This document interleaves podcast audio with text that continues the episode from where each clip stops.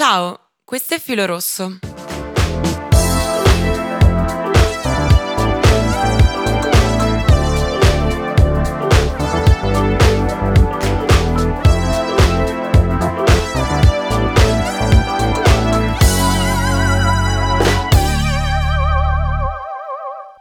La concezione di bellezza, come è noto, ha subito innumerevoli cambiamenti nel corso della storia dell'uomo. Il trucco è sempre stato accostato al mondo del bello, essendo lo strumento adatto a nascondere ciò che ci fa sentire insicuri e al contempo enfatizzare i nostri punti di forza.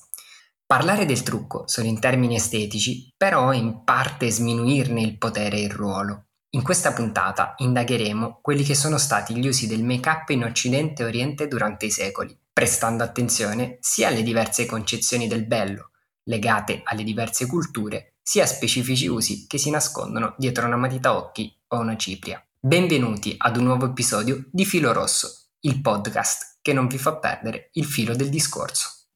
L'arte del trucco affonda le sue radici nell'antichità e l'uso dei cosmetici è stato documentato in diverse civiltà di grande importanza nel passato. Le prime pratiche di cosmesi risalgono addirittura al 4000 a.C., come dimostrano diversi ritrovamenti in Mesopotamia ed in Egitto. Nel corso dei secoli il trucco è stato utilizzato per molteplici scopi, oltre a quello meramente estetico. Le civiltà orientali e occidentali hanno sviluppato pratiche di trucco distinte, influenzate dalle loro culture dalle loro credenze e dai loro scopi. A seconda dell'epoca storica e della civiltà di riferimento, il trucco è stato impiegato per scopi religiosi, politici, medici e sociali. Gli egiziani, come detto, sono stati tra le primissime popolazioni a manifestare un vero e proprio culto della bellezza, seguito dalla realizzazione di una vasta gamma di prodotti per la cosmesi, alcuni dei quali sono usati ancora oggi. I cosmetici erano di fatto usati con chiari scopi sociali e religiosi. Da un punto di vista sociale, i trucchi non erano alla portata di tutti, erano quindi un segno distintivo di una condizione economico-sociale mediamente agiata. Il faraone, fra tutti, ne faceva infatti larghissimo uso. I cosmetici più in voga erano sicuramente quelli usati sugli occhi. La malachite verde e la galena nera, da cui deriva l'odierno col o kajal, erano fondamentali per decorare gli occhi.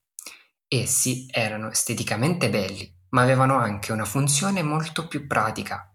Proteggevano l'area oculare da insetti o dalla forte luce del sole. L'antinomio era la versione più economica usata dalla gente comune. Tra le donne era diffuso l'ennè per decorare unghie e mani. Altri pigmenti rossi adornavano i capelli, le guancia e le labbra. Da una prospettiva religiosa, invece, si riteneva che la bellezza fosse gradita alle divinità e potesse perciò proteggere dal male. Specifici ingredienti come l'olio d'oliva, le mandorle, la mirra, l'incenso, il timo venivano usati da sacerdoti e sacerdotesse per colorarsi e profumarsi il corpo tramite dei rituali ben precisi.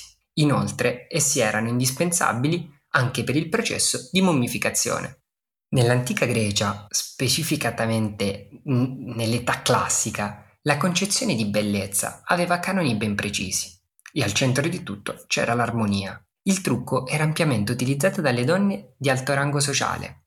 Applicavano polveri di piombo bianche per ottenere un incarnato pallido e levigato, simbolo di purezza e virtù, mentre le guance venivano colorate con ocra rossa. Gli occhi erano enfatizzati con pigmenti scuri come il carbone, speciale attenzione era riservata al profumo. Ogni parte del corpo era esaltata da una diversa fragranza. La menta e l'olio di palma erano per braccia e gambe. Il timo era perfetto per ginocchia e collo, mentre la maggiorana veniva applicata infine sulle sopracciglia. Si dava talmente tanto peso all'aspetto esteriore che ad Atene esistevano dei magistrati chiamati ginecomi che dovevano multare le donne che si presentavano in pubblico con un aspetto trascurato. Gli antichi romani si ispirarono fortemente alla tradizione greca, dando molta importanza all'arte del trucco e alla cura della pelle. I romani infatti si possono considerare gli inventori delle maschere per il viso, che assicuravano alle donne una pelle luminosa e priva di imperfezioni. La pelle estremamente chiara era un must e si otteneva con diversi ingredienti, tra i quali c'era d'api, olio di mandorle, papavero, uovo e ossido di mica. Il volto bianco era poi in contrasto con gli zigomi e le labbra tinti di rosso da enne oppure ocra. Gli occhi erano scuriti grazie alla fuliggine applicata con bastoncini dalla punta arrotondata. Le donne romane usavano anche ombretti di colore nero, azzurro o verde, derivati da cenere, azzurrite o malachite. Esisteva addirittura un precursore del mascara, ottenuto da uova miscelate a formiche o mosche secche schiacciate. Infine, tingersi i capelli di biondo rosso era di gran moda. Le facoltose donne romane spesso disponevano addirittura di schiave, le cosiddette cosmete, che applicavano loro ogni prodotto. Il Medioevo è il periodo però più buio del make-up. La Chiesa condannava ogni pratica legata alla cura del corpo e dell'estetica, considerate altamente futili ma soprattutto immorali. Nonostante ciò, varie donne continuavano ad apprezzare l'arte del trucco.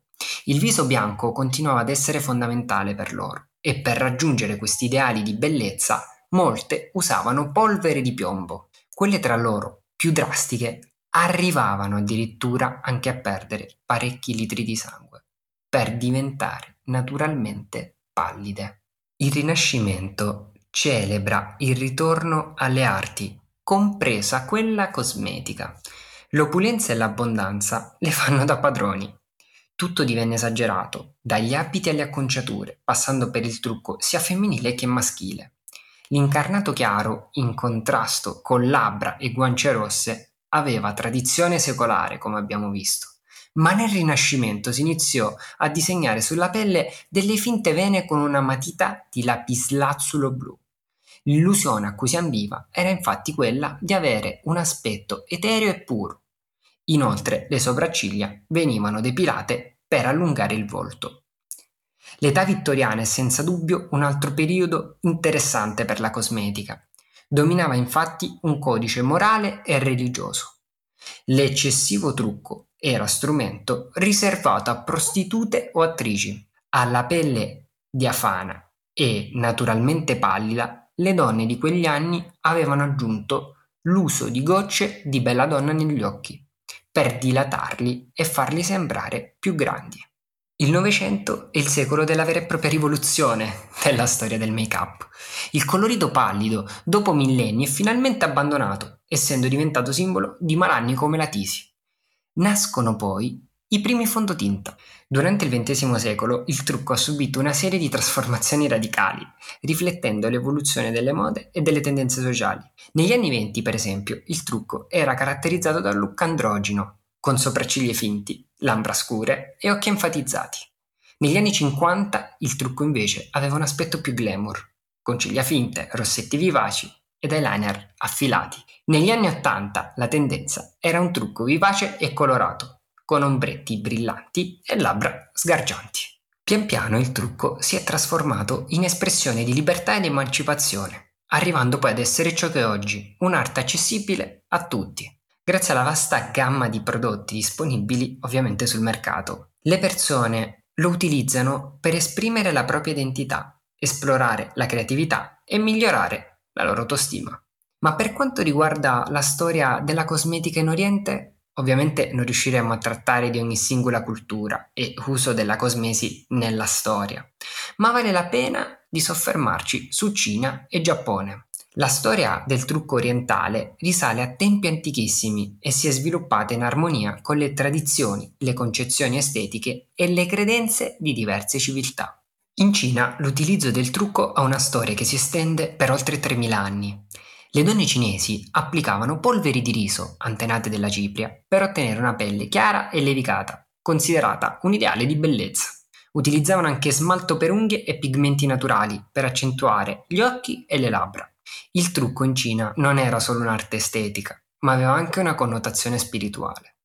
Alcuni simboli di buona fortuna e protezione venivano dipinti sul viso, come parte di celebrazioni e rituali. Tra questi simboli i fiori erano le principali decorazioni utilizzate.